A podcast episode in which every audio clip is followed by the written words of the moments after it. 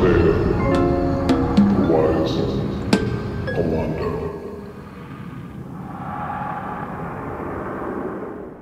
Welcome back to Mages and Murder Dads, the best show dedicated to the Baldur's Gate franchise and beyond. I'm Cameron, and I play Ticklevar the Sorcerer.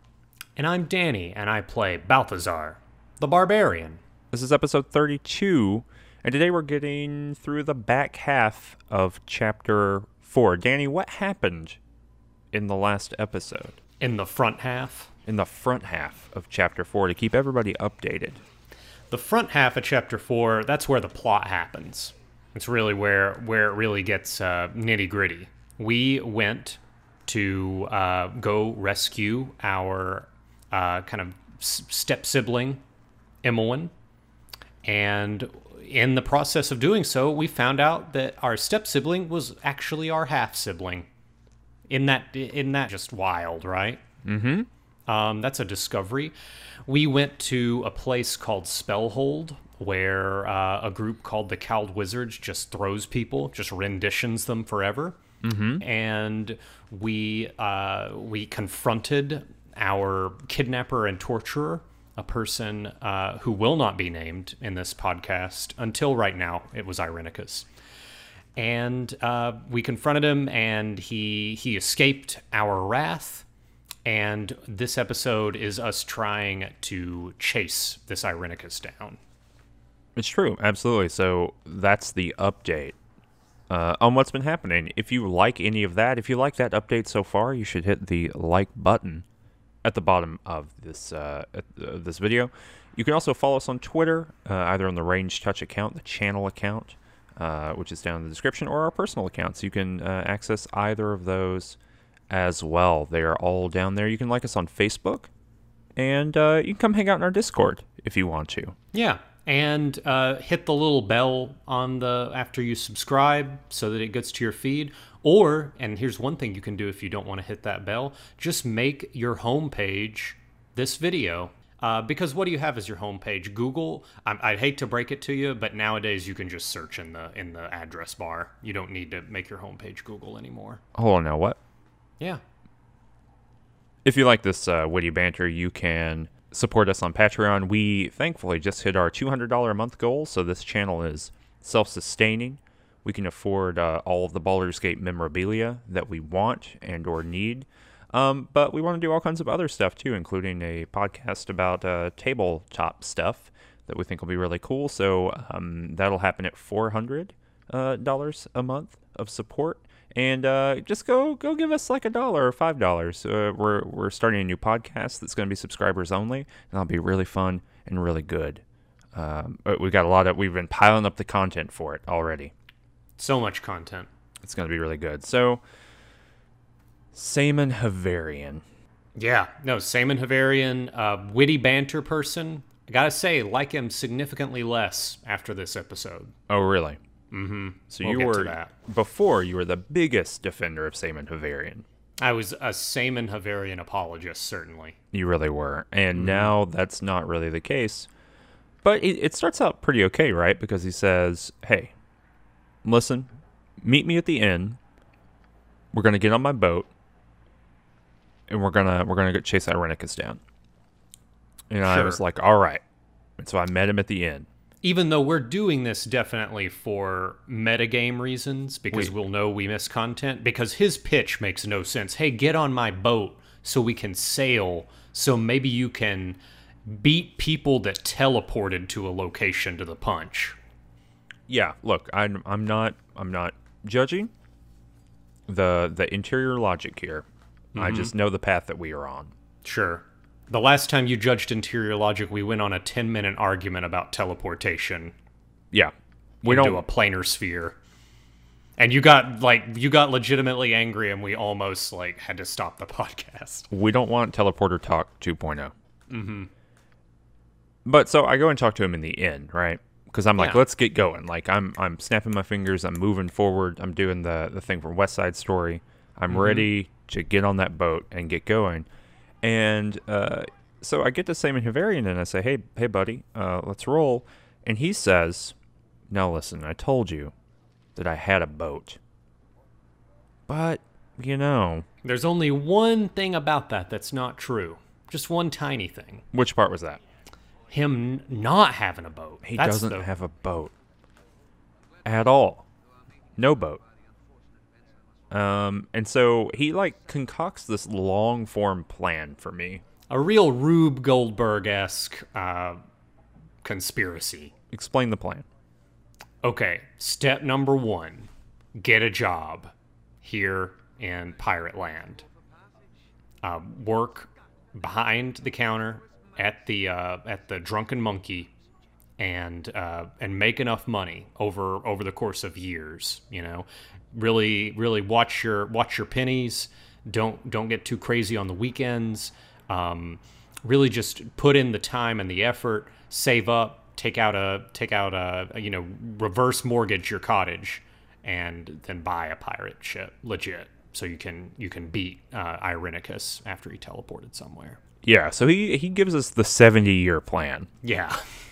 which really isn't going to work. He says, "All right, well, after if that isn't going to work for you, because I say, look, I'll just go take the teleporter. Sure. I'll just go do that." He says, "All right, well, here, we're going to steal a boat." Okay, and- that's and- the, exactly, and we're going to get a thing called the Sea Horn, mm. which is the coolest name for a thing. sure. The Sea Horn is very cool. And he says it's in the house of someone named Claire. Yeah, the Seahorn, uh, and I think it's in the house of someone came Claire named Claire because Claire is the mistress of the pirate lord Desharik. Yep. And Yes. so I think one of the uh, dialogue options is, well, hold on. I don't want to cross someone with the title Pirate Lord. That seems like an imprudent thing to do. Yeah, and, and Balthazar's uh, whole thing is prudence, right? Just total prudence. I only said that was an option. That does not mean Balthazar said that, right? I'm just letting the audience know that uh, that that was a thing that could have been said by either of us. that was on the table. Mm-hmm. But yeah, But of so- course, I say, yeah, I'm I'm down. Let's go get this this horn. Apparently, the way this horn works is there's, I guess there's like gates to the harbor that are only opened once this thing is blown. uh, apparently, yeah. Yeah, this despite being like a really freewheeling pirate town, uh, there's like some very strict rules on who gets access to this place.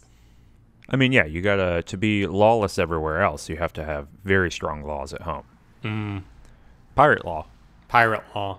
But anyway, so we go in and get it, and I gotta really like. Were you stealth or anything when you went in into Claire's no, house? of course not. So you got this weird conversation too, then, right?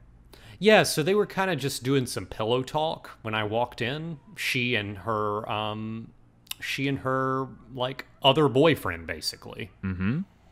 And you know, they talk about her relationship with Desharik, and she's obviously not happy in that relationship. But you know, Desharik's like a powerful pirate lord, and Claire's just kind of doing what she's got to do to make it through the world. You know, in a pirate town with Yeah. pirate law, under pirate law.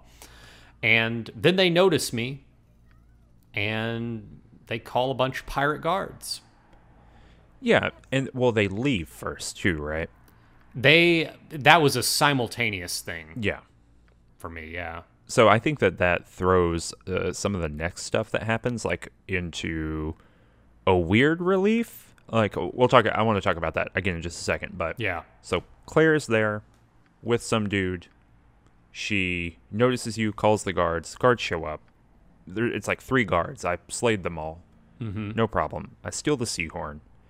I go talk to Saemon Havarian and I say, He's, "Listen, he's buddy, down he's down at the docks right next to the boat you want to steal. Right next to and the boat you want to steal is the pirate lord's boat. So we go there. Yeah, and Saemon tells us, "Hey, I've convinced the entire crew to back us."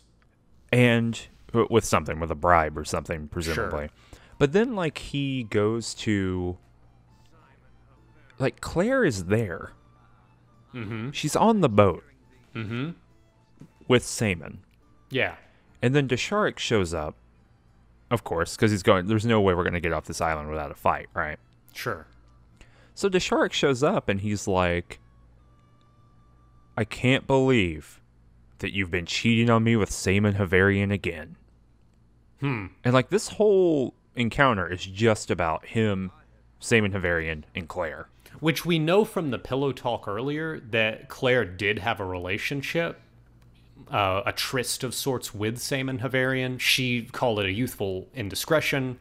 Um, he had he had words like honey, you know, mm-hmm. and uh, and she's telling this to her current boyfriend, the person she's I guess cheating on with uh, Desharik, who ostensibly Desharik's cheating on his maybe wife with her, given her title as mistress. Who knows? It's a little ambiguous. We don't know the full web of relationships here. But yeah, it is. So this opens up a bunch of questions. What exactly happened that made Desharik accuse Saemon now if this was a youthful indiscretion on the part of Claire from well before, right? Yeah, so there's a lot going on here. There's a lot of subtext, but all of this leads up to. I, I, laugh, and only because it is so profoundly absurd. Desharik just kills her. Yeah. Like, that is his solution to the problem, which is horrifying, right? Yeah. Like, and it's like, not just horrifying narratively, but horrifying that the, the like the development team was like, all right, how do we solve this? Let's uh let's have him murder her first. Yeah, in in terms of we need a way to um, to instigate combat here. Like we need like the the the tension to ratchet up before so so that the player you know feels totally justified in what what they're about to do to Desharik, right? Mm-hmm. Because I guess there is this one idea of if you are a lawful good player, how could you ever like get down with stealing this boat, right? Yeah. So I think that there there is an idea of we need to show how bad Desharik is, even though you've kind of gotten clues. But we need to show that you know stealing this boat actually is not is not too bad. So we need to do something. But here's the thing. I just feel like there are a billion other reasons. you Yeah, know, you, you don't have to. lord. Yeah, you don't have to engineer it. And the Claire thing just seemed really narratively odd, right? Like this is only a character we met a couple of minutes ago, right? And the the re the Desharik's rationale for killing her is something she did perhaps years before we even started playing this game. Yeah, yeah, and maybe. Well, I- I guess two things. One, the lawful good characters out on this is just I'll go back to the portal. Sure. You know what I mean? Like you, there there are multiple like safety valves for this quest if you don't want to do it. And two, I don't. I just don't understand like any of the of the like narrative motivation there. Mm-hmm. Of like why that would be happening. I think okay, here's a way to write it. Um Claire was the uh, guardian, was kind of the the safe. She safeguarded this seahorn for whatever reason. It was in her house, right? Um, Desharik heard the seahorn, and you could have written this to be like, Claire, you have betrayed me. You have like w- blown the sea horn so that my enemies could steal my boat. This is this is uh, unacceptable, and I will now harm you because of it. Right? Mm-hmm. But that's not what happened. And and like as it was happening, I had to scroll back up through the text and see like, wait, was that why he killed Claire? But no. No, just uh, just I, yeah, I don't get it. I don't. Yeah. I do not get it at all. But in any case, it like starts a, a fight, and you've got a you got a little note here, or you had a little note that said this is a weird fight. It's very This is- strange. Yeah, very strange. So, uh, obviously, I'm pausing. I, I turned auto pause off for fights. I think in Baldur's Gate you can turn it on so that every time someone's hostile around you, the game automatically pauses. I'm I'm do the manual pause. I don't have that on. So the second um, after dialogue finishes and Desharik says, "Crew, you need to kill these people," and ostensibly a lot of the crew that like Saemon um, bribed turn hostile on this boat. Yeah, and uh, and and but the, here's the the interesting little wrinkle of Baldur's Gate is they don't turn hostile all at once, right? Like a lot of them have blue circles which indicate dialogue, and when I pause, there's only like two of the pirates that are hostile, and a lot of the other ones still have the blue dialogue, right? I'm not weirded out by attacking Desharik. Like mm-hmm. he has obviously said his intention to kill us, and I figure Desharik must be kind of the boss enemy of this encounter. So I manually attack him, and he obviously goes hostile the moment I attack him, and I kill him. And then I kill the rest of his little pirate friends. Saemon has run off, and after I kill all of the pirates, um, he doesn't come back. So I go up to the docks, and another pirate attacks me. And I think, oh, well, maybe there's just a few extra pirates like off of this pirate ship. And then I keep walking, and then just a woman attacks me, like a civilian. And then I keep walking, and like an old man, like a fishmonger, attacks me. Oh. I see what's happened. So what has happened is Desharik you were not supposed to attack. When you attack Desharik, something very like unusual triggered in the game where you were like attacking a story important NPC before you were supposed to. And therefore the entire town who was all like coded into a certain reputation system, right? All uh, attacked you. Yeah. Yeah. Yeah. Basically, like the game was treating him as a non hostile MP. You killed him fast enough that it, the game did not have time to change him from non hostile to hostile. And because Yeah. of that, it was treating him like a fishmonger, right? Like Exactly. any random civilian. Mm-hmm.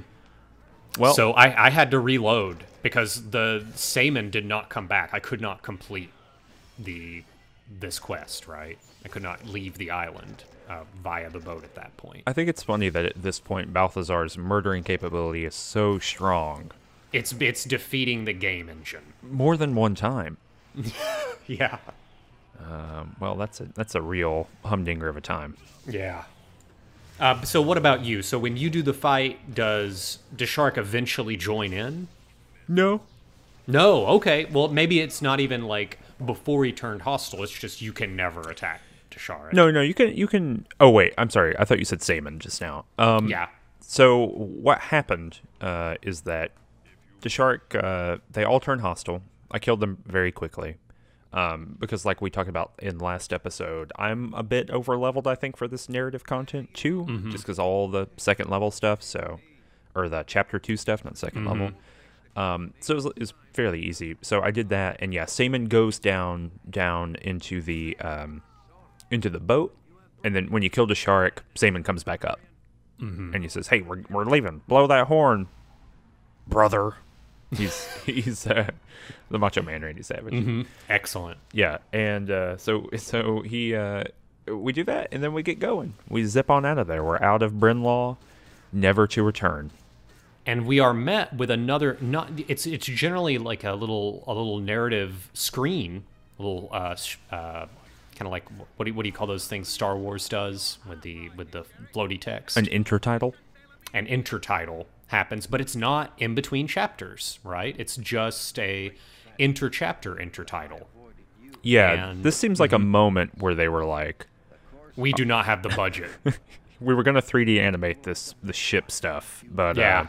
uh, sorry. we rejoin uh, Saemon on the boat, and Saemon says, "Oh, oh man, there's a there's a boat on the horizon. They're boarding us."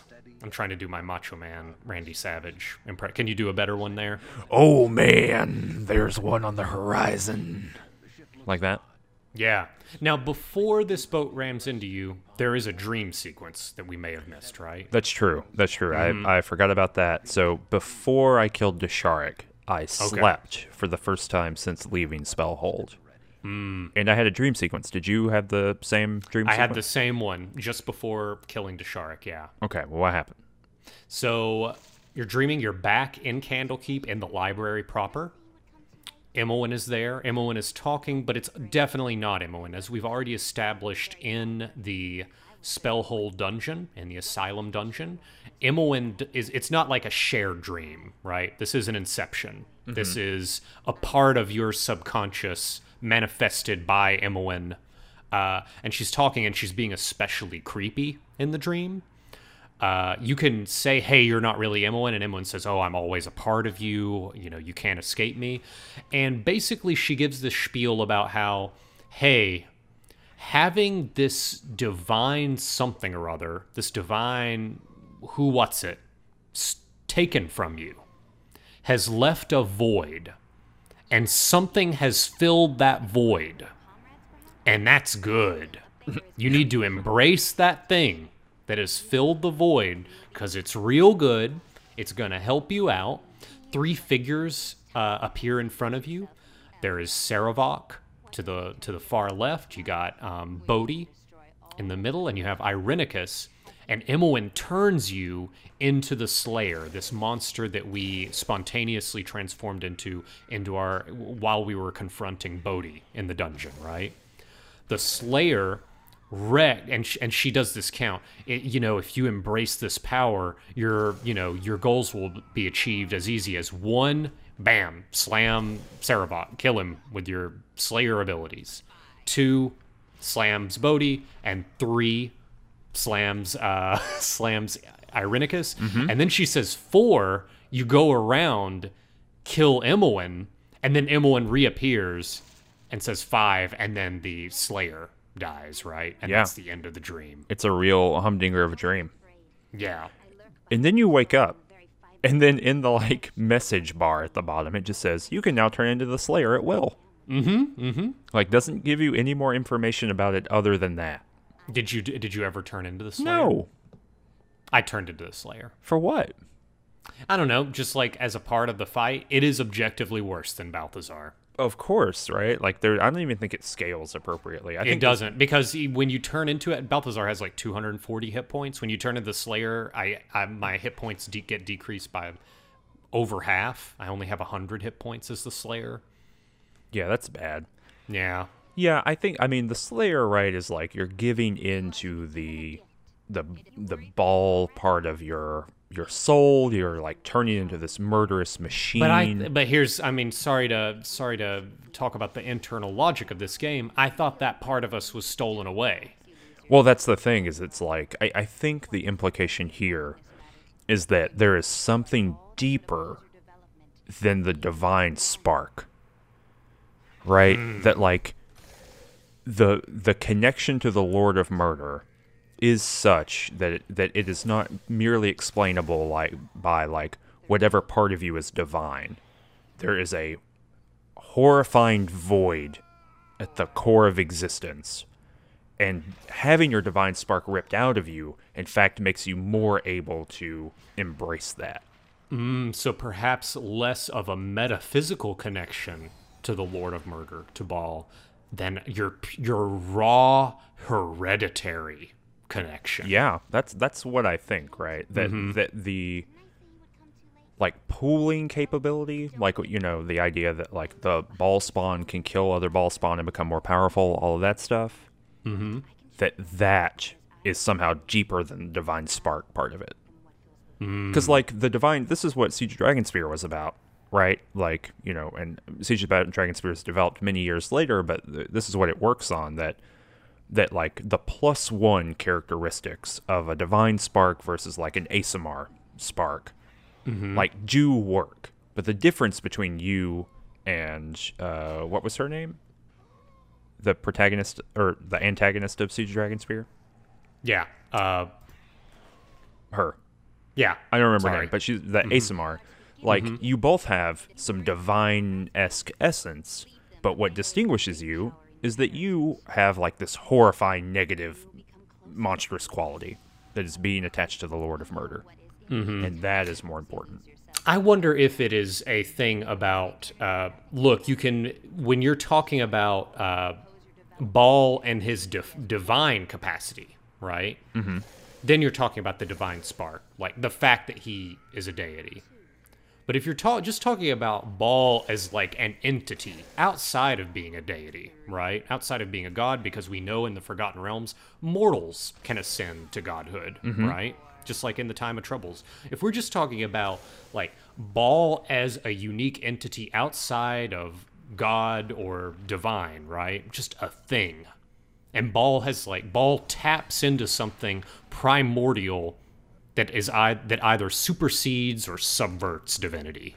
And that is the thing. That is that thing that is filling the void of the divinity. Well, I wonder if it's just like the portfolio of murder itself. That see, that feels more divine to me, right? Well, I don't Like, know, 'cause right? once you talk about portfolio, it just feels like uh, like something a cleric chooses. Well, no, no, uh, no. I mean like the literal portfolio of like of uh, domination over that particular realm, right? So like, like uh, Cyric tr- like ascends to godhood when he picks up the portfolio of Mask, but gods can trade portfolios back and forth, and it doesn't change their godliness or make them more godly or less godly or whatever, right? Mm-hmm. Um, and so I wonder if like the portfolio of murder, like as a concept, does work as much as like divinity does work, right? Mm, No, I think I see you, and I think that kind of resonates with the Baal as an entity slash figure. Yeah. and and the fact that he has taken on that portfolio. So maybe it isn't Baal, and it's just the idea of pure destruction, pure Yeah. murder, Murder. right? The extinguish, yeah, extinguishing life. Well, we'll No, find out. I bet all of these will be answered. I bet every single question that we have answered we have here will be answered 100% by the narrative of this video game. I don't know if you're being ironic or not, but I'm okay with it. We don't know. Who knows? Um also Mm-hmm. Anyway, back to yeah, yeah. we got a sword for defeating. Desharik. What kind of sword? There's just a little sword. Saemon said, "Here, you know what? Irenicus gave me a sword for my service. I'm giving you a sword for your service. What Same kind of sword is it? Um, I did. I didn't even look at it. Well, why are we even talking about it, buddy? Well, let me tell you why. Mm-hmm. Because that ship that Saemon was concerned about, Okay. it shows up eventually. It's got a real Hmm. planescape look to it. Yeah. D- doesn't really look like a normal, like a human's boat. Some real spelljammer stuff. Real spelljammer stuff, and in fact, it doesn't even touch the water. We are told it like floats a little bit above the water, much like a spelljammer ship might. Mm-hmm. And these people show up, and they're called the Githyanki. Do you know anything about the Githyanki? I know a fair amount. Well, They're you know? astral pirates, basically, right? That's one way to put it. Mm-hmm. Sworn enemies of the Githzerai. Mm-hmm. Uh, they're greenish. I mean, like I guess to kind of give a, a more crass description, they're greenish. They don't have noses, and uh, they've got kind of a uh, like a brown leather aesthetic that's a little piratey, and uh, they, they like swords, like very um, like you know thin blades, like wakizashi and such, right? Yeah, they're like uh, pirate aliens. Pirate aliens, yeah. That's basically it, right? So they show up and they're like, they well, they ram right into the ship, a, mm-hmm. and then they're like, hey, um, you've got an artifact and we we want it. It's our artifact. It's our holy artifact, and you've stolen it. And and then and then what happens? Well, they, I, I think that Githyanki have very uh, formidable psionic abilities.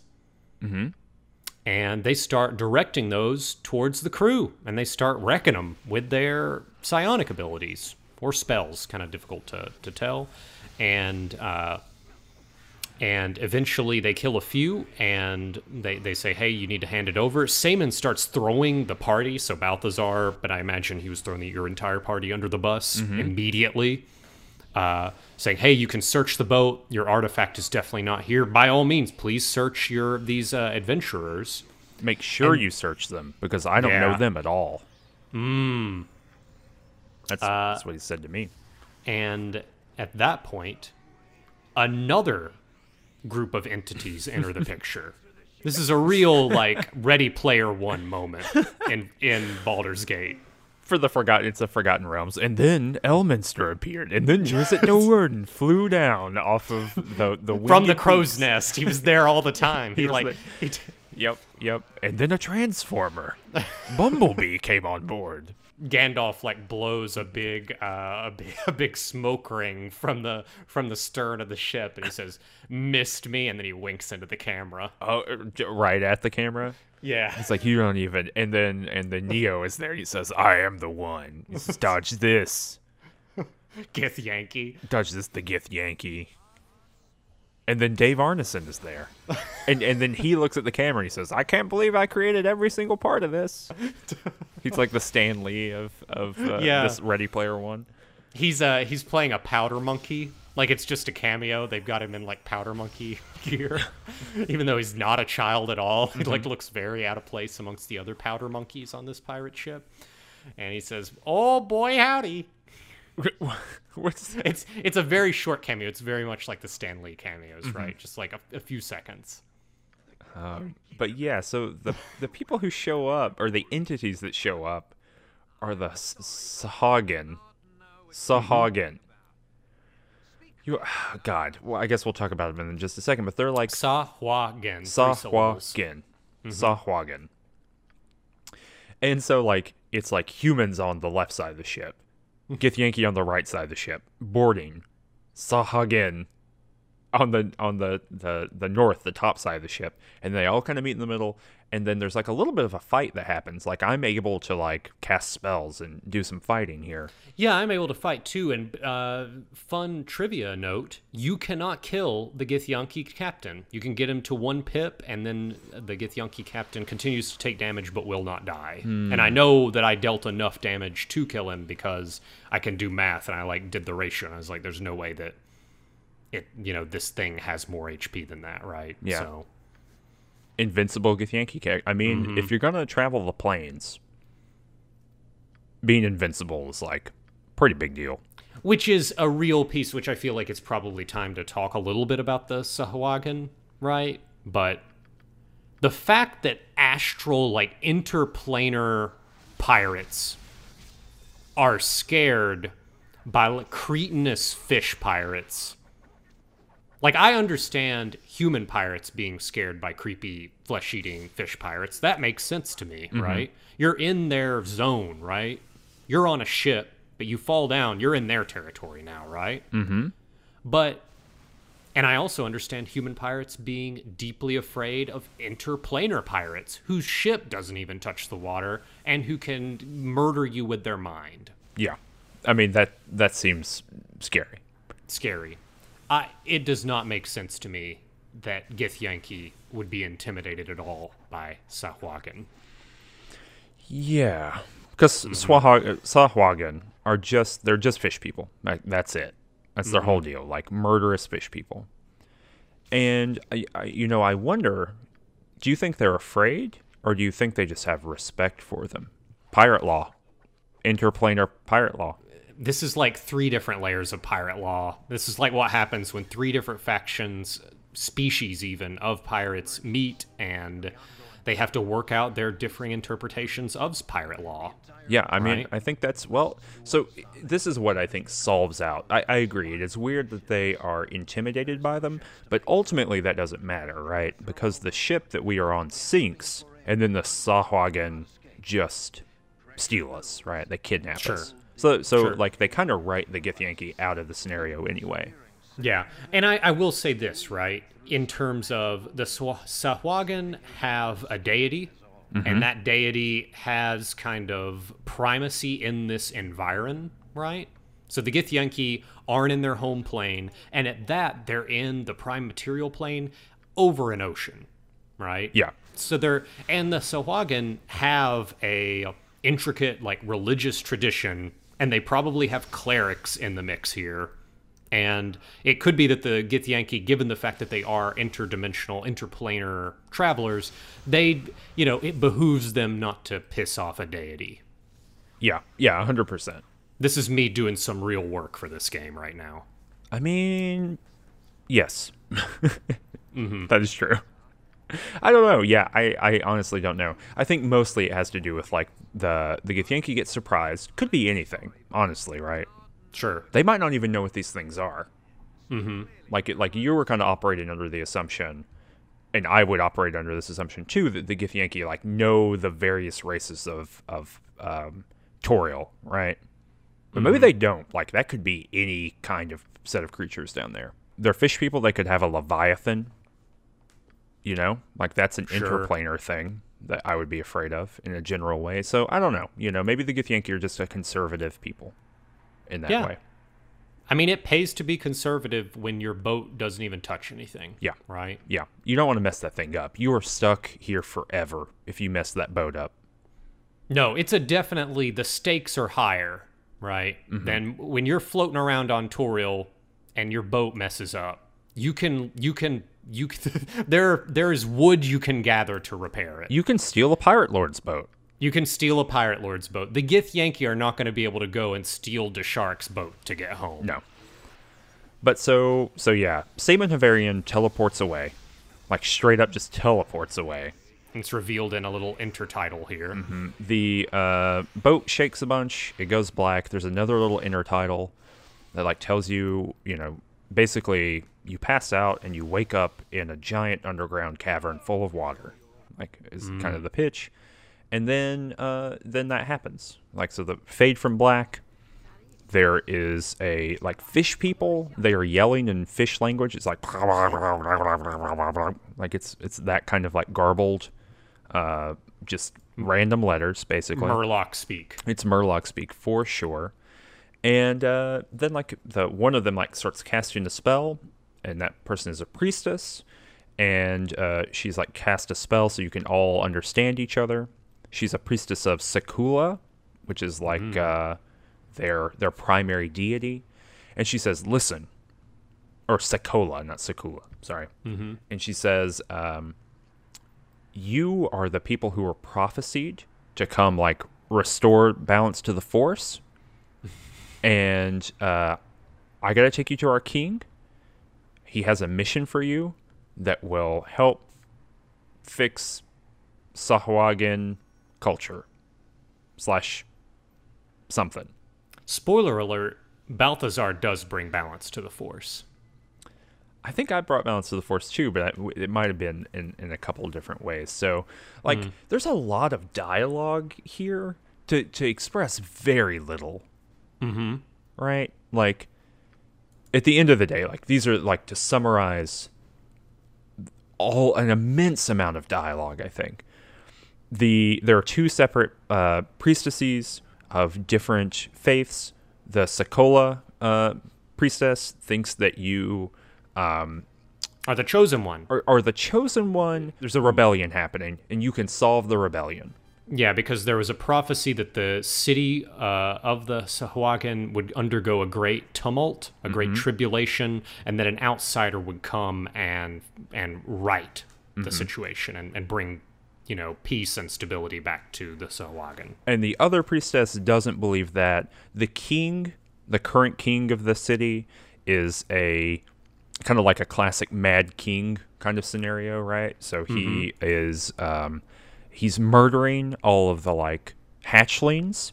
So that means there's no no new Sahuagin uh, who are being born, or like far fewer. He's exiling all of the people who could threaten him. So all of the strong Sahuagin are, are being kicked out. So like the in the language of the game, their gene pool is weakening, and they're very much concerned with like social Darwinism, basically. Um, like that's their whole thing. Like you need strong people, and strong people is strong blood, and they have to uh, breed together. It's it's kind of uh, or not kind of. It's way gross. And was the king's was the, was the king talking specifically about biologically strong, or was he just deposing anyone that could threaten him? Well, so the um, the priestess and the um, her guard say it in terms of biologically strong. Mm. Yeah. Interesting. Yeah. Which I, I imagine Strong in this blood. society, in this society, it may very well be. Give. I mean, we don't we don't really have access to the traditions of you know monarchy here, right? Mm-hmm. But it could be a, a strongman society, right? It could be like trial by combat is what gets you the the crown. It's one hundred percent that, right? Because Sekolah, that's Sekolah's whole thing.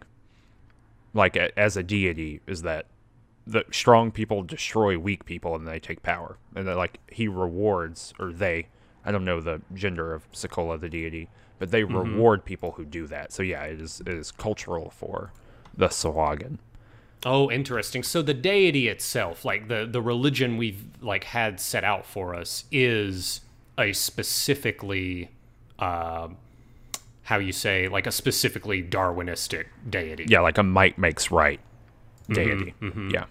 That's really interesting because the uh, the lizard folk have a very similar uh, dynamic in their in their kind of religion, I suppose, right? Their um, their Semuanya, uh, the the patron deity of the lizard folk, is just about survival and propagation. Mm-hmm. Does not care about anything else. I mean, that's kind of. I think this is a long form weakness in a lot of D and D lore, like across many different properties and and campaign settings. That human deities, or not human, but like human-like, elf, dwarf, like all of these different species, that like they have wide pantheons of a number of different things. But then you have things like uh, the orcs with Gruumsh, and then the lizard folk, like you're talking about. Um, I don't remember the goblin deity, but he has like a very long name too, and his whole thing is the exact same stuff, right? So like everyone who's like a demi-human, or or like a monstrous demi-human, they all have these like might makes right, uh, conniving, chaotic kind of uh, prime gods that just make them do the same thing. I think that's very boring. It is. I think that we um, we get an idea of the wide breadth of culture of like elvish kind, right? Given the given its pantheon, like as it's a reflection of that diversity. Um, I think that an apologist could argue that the species we're talking about here are, in some ways, especially goblins being a good example, right, are so marginalized that their culture can only fixate on ideals of survival and scra- and like scraping by, and that that is now reflected in their religious culture and tradition, in that that's the only thing that they they can fixate on. That does, however, make it. I mean, yeah, your, your criticism still stands in that. Well, that's boring. Well, I, but but that is not.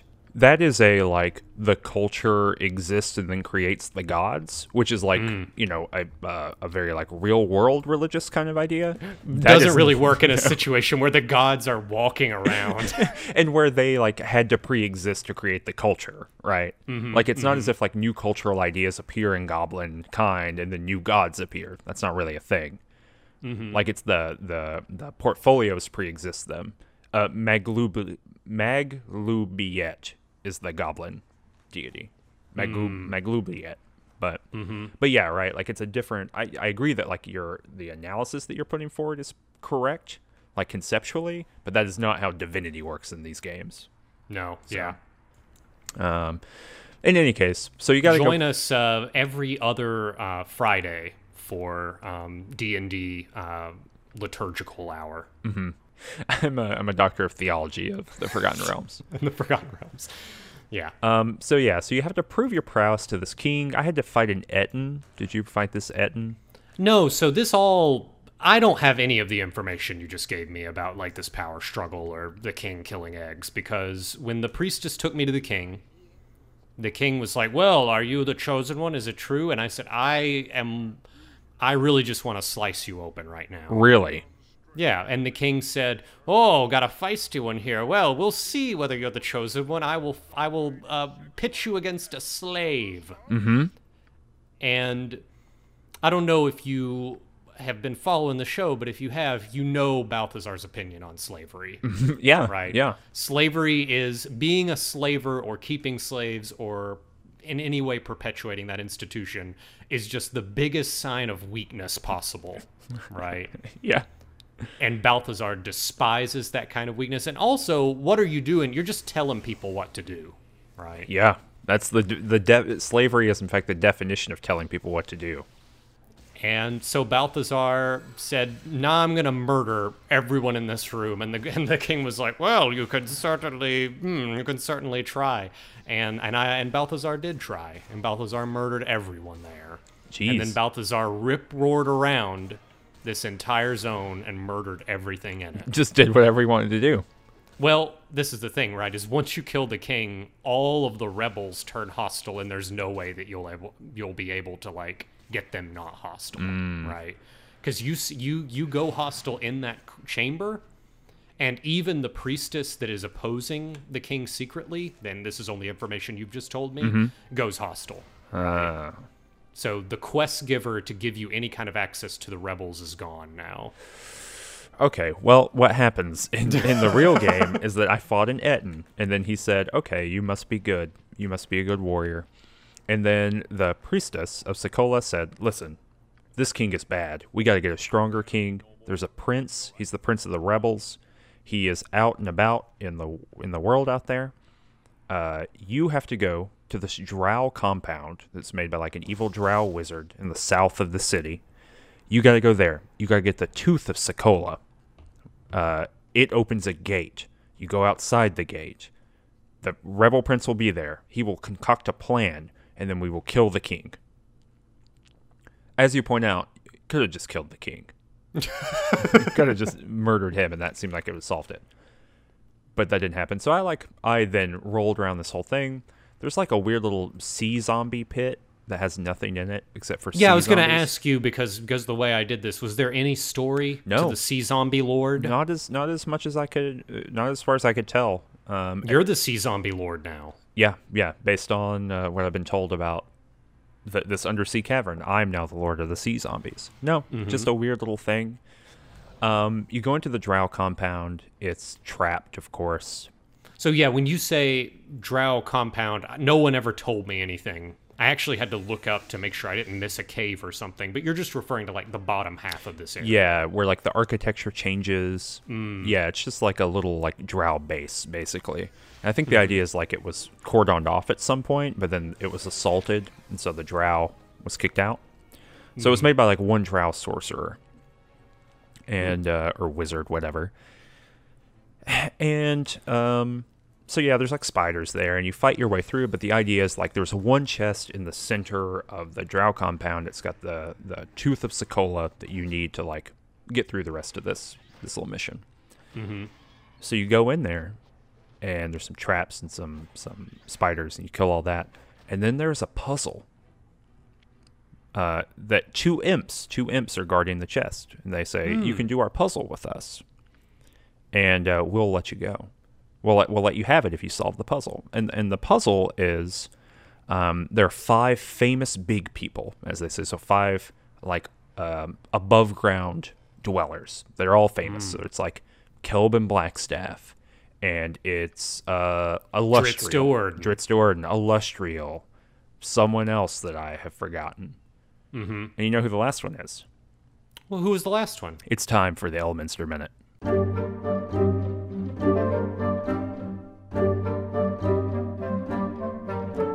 Oh my gosh, it's back. So there was one time when Elminster go- was going to Myth Drannor. Myth Drannor is like an ancient elven city of uh, immense magic and, and coolitude, and uh, he was gonna befriend a friendly little rabbit. And that rabbit, um, he went up to it, and it had red fur, and uh, he tried to pet it to make it its buddy, and it crowed like a crow, and then it like hopped away on its back feet. And then after that, Elminster said he made three rules of the rabbit. The first one is a rabbit isn't always a rabbit. The second rule, I swear to God, I'm reading this off of a sheet of paper that is an official D&D product. Rule 2, a rabbit doesn't want to be rich. Rule 3, a rabbit doesn't always stay put. And Elminster uses those rules as a way of talking about ecology and the way that all animal kind functions. I think Elminster might not be a very good wizard. I think he might not be the smartest dude. That's the Elminster minute.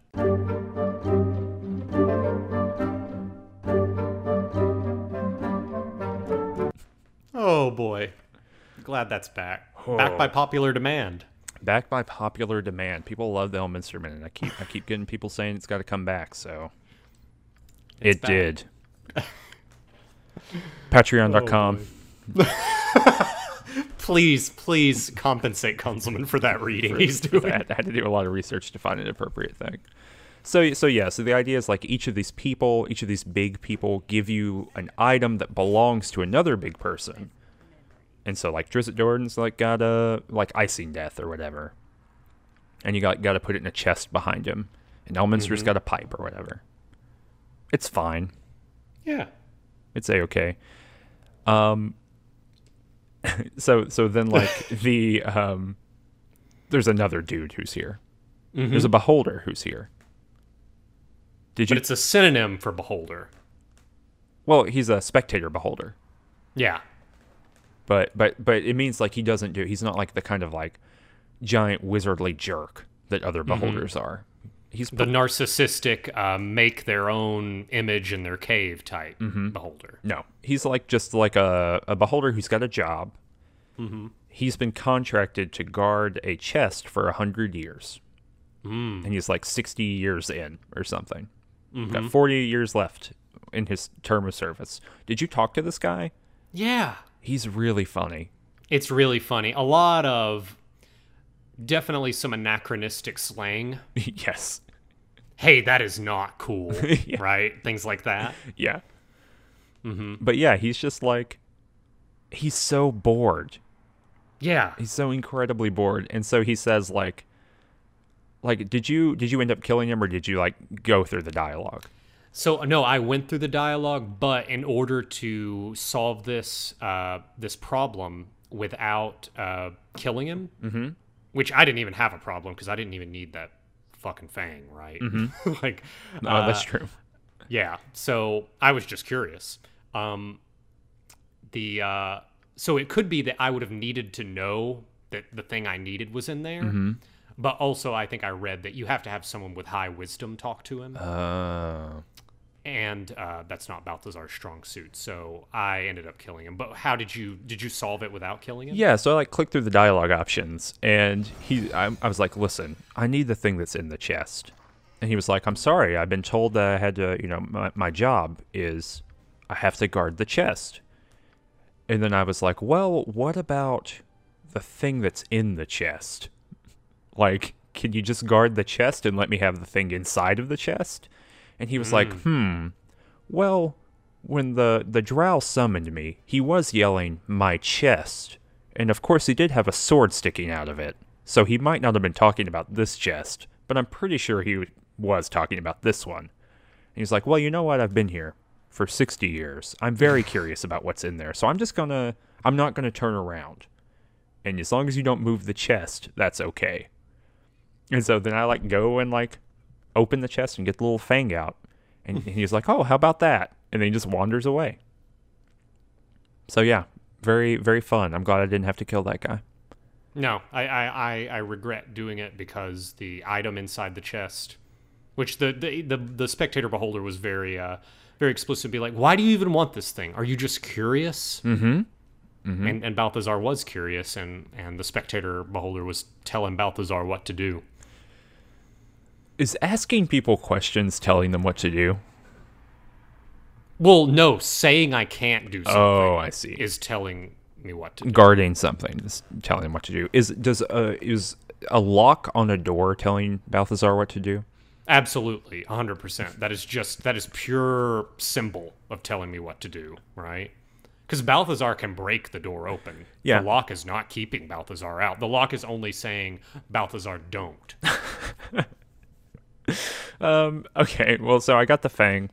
I go and I talk to the prince. He gives me a fake heart that I then give to. Yeah, this is like it's so unnecessarily complicated because I just take the fake heart, I give it to the king. He goes, "Wow, you finally killed the rebels," and then the rebels are like, "Attack!" So I could have just gone back and killed the dude. Anyway, there's a big in the fight. one in like the 1 minute that the king uh, received the heart, the king contacted all of the royal guard and said, "Okay, stand down. There's no threat anymore." Yes, that is the narrative. like that is exactly what this game is proposing. Good. seems fake. So yeah, so I go back. I, you know, the the prince attacks. They win because I help them win, right? I summon a bunch of fire elementals, summon a bunch of undead. I summon Mordenkainen's sword, which nothing in this game can hit, and it just like wails on people without regard. I summon an invisible servant. I've gotten very powerful. Um, I've, I've the wizardry. I've got three mages on my team, mm. and then like uh, a priest and a druid whose uh, whose AC is like negative seven. Damn. Yeah, they're, they're both like very far down, and then uh, Mazzy, who also is like just destroying things. So the party's pretty powerful at this point. But uh, yeah, so we win, and then they say, "All right, get the hell out of here. Here's an infinite rope. Go jump down that well into the Underdark." Oh, I've got two of those. How'd you get two? Well, I killed the king and I also killed the rebel. so, They both had an infinite rope.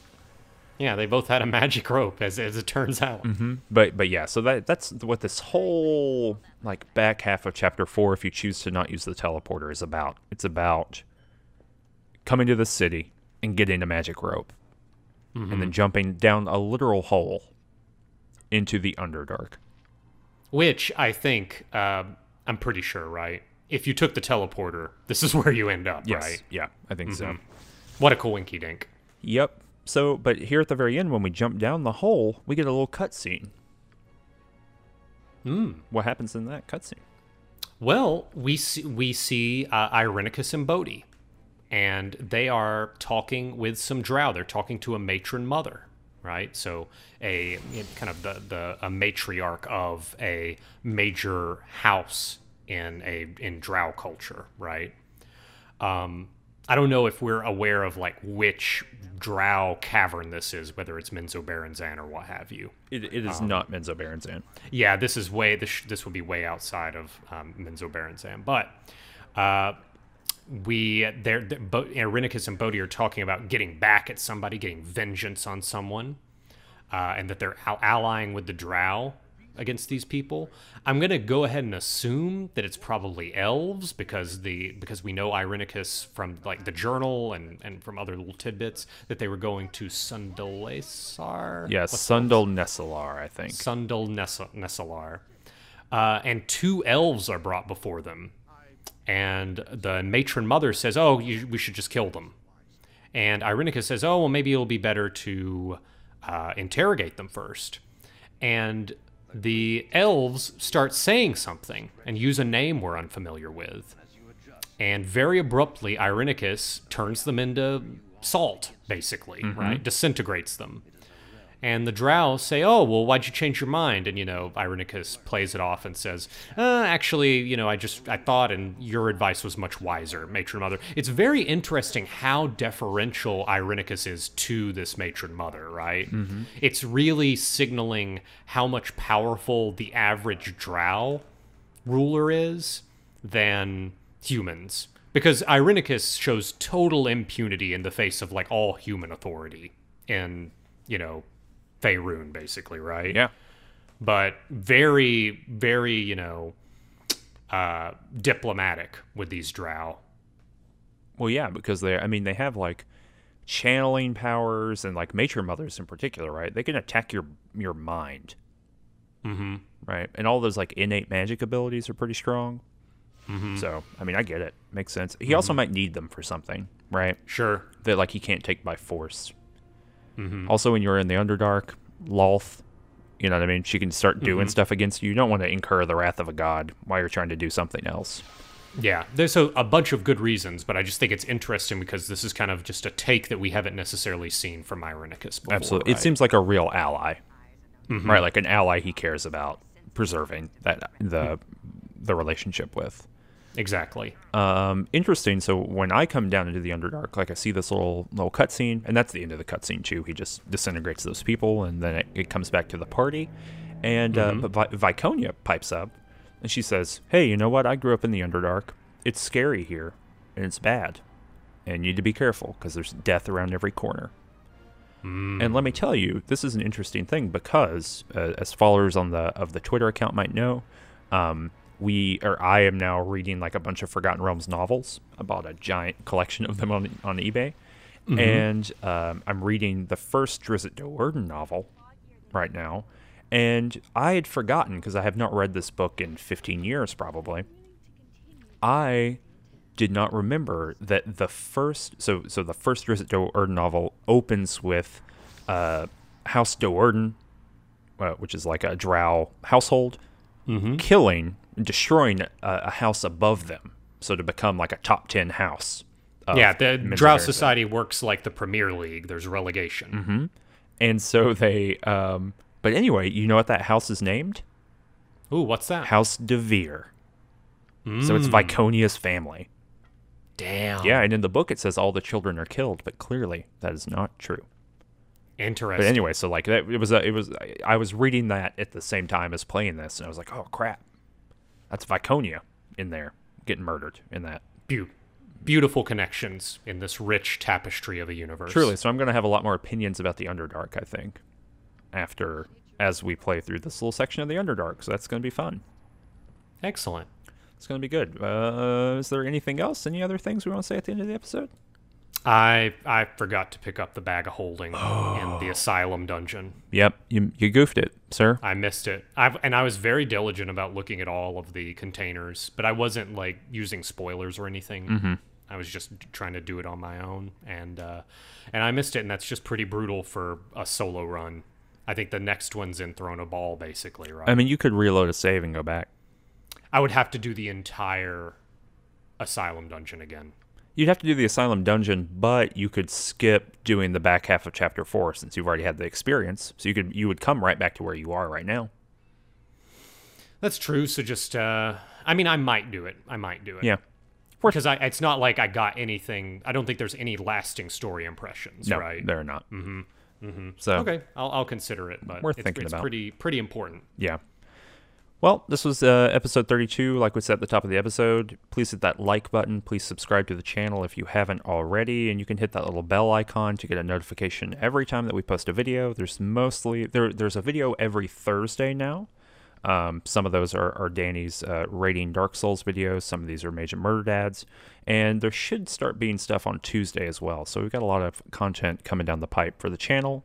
You can follow us on Twitter as well as the Range Touch account on Twitter. You can like us on Facebook, and uh, you can come on into the Discord if you want to talk about any of this stuff. Um, and please leave comments. Uh, comments have been really good on these videos. Um, a lot of strong commenting over the past few weeks, and uh, we we look look forward to reading those. Uh, you can also support us on Patreon. Uh, for a dollar a month, you get access to a fun little newsletter um, that that is shaping up to be quite good this month. And uh, for five dollars a month, you can um, uh, listen to a little podcast that we're, that we're doing. It'll be like an hour of us talking about games and just all kinds of other stuff on the internet. And it's exclusive. All of the all of the opinions, all the takes too hot for mages and murder dads. Exactly. mm-hmm. Exactly. So, uh, with that said, thanks so much for listening. I'm Cameron, And I'm Danny. and this was Mages and Murder Dads. Ciao. A wonder.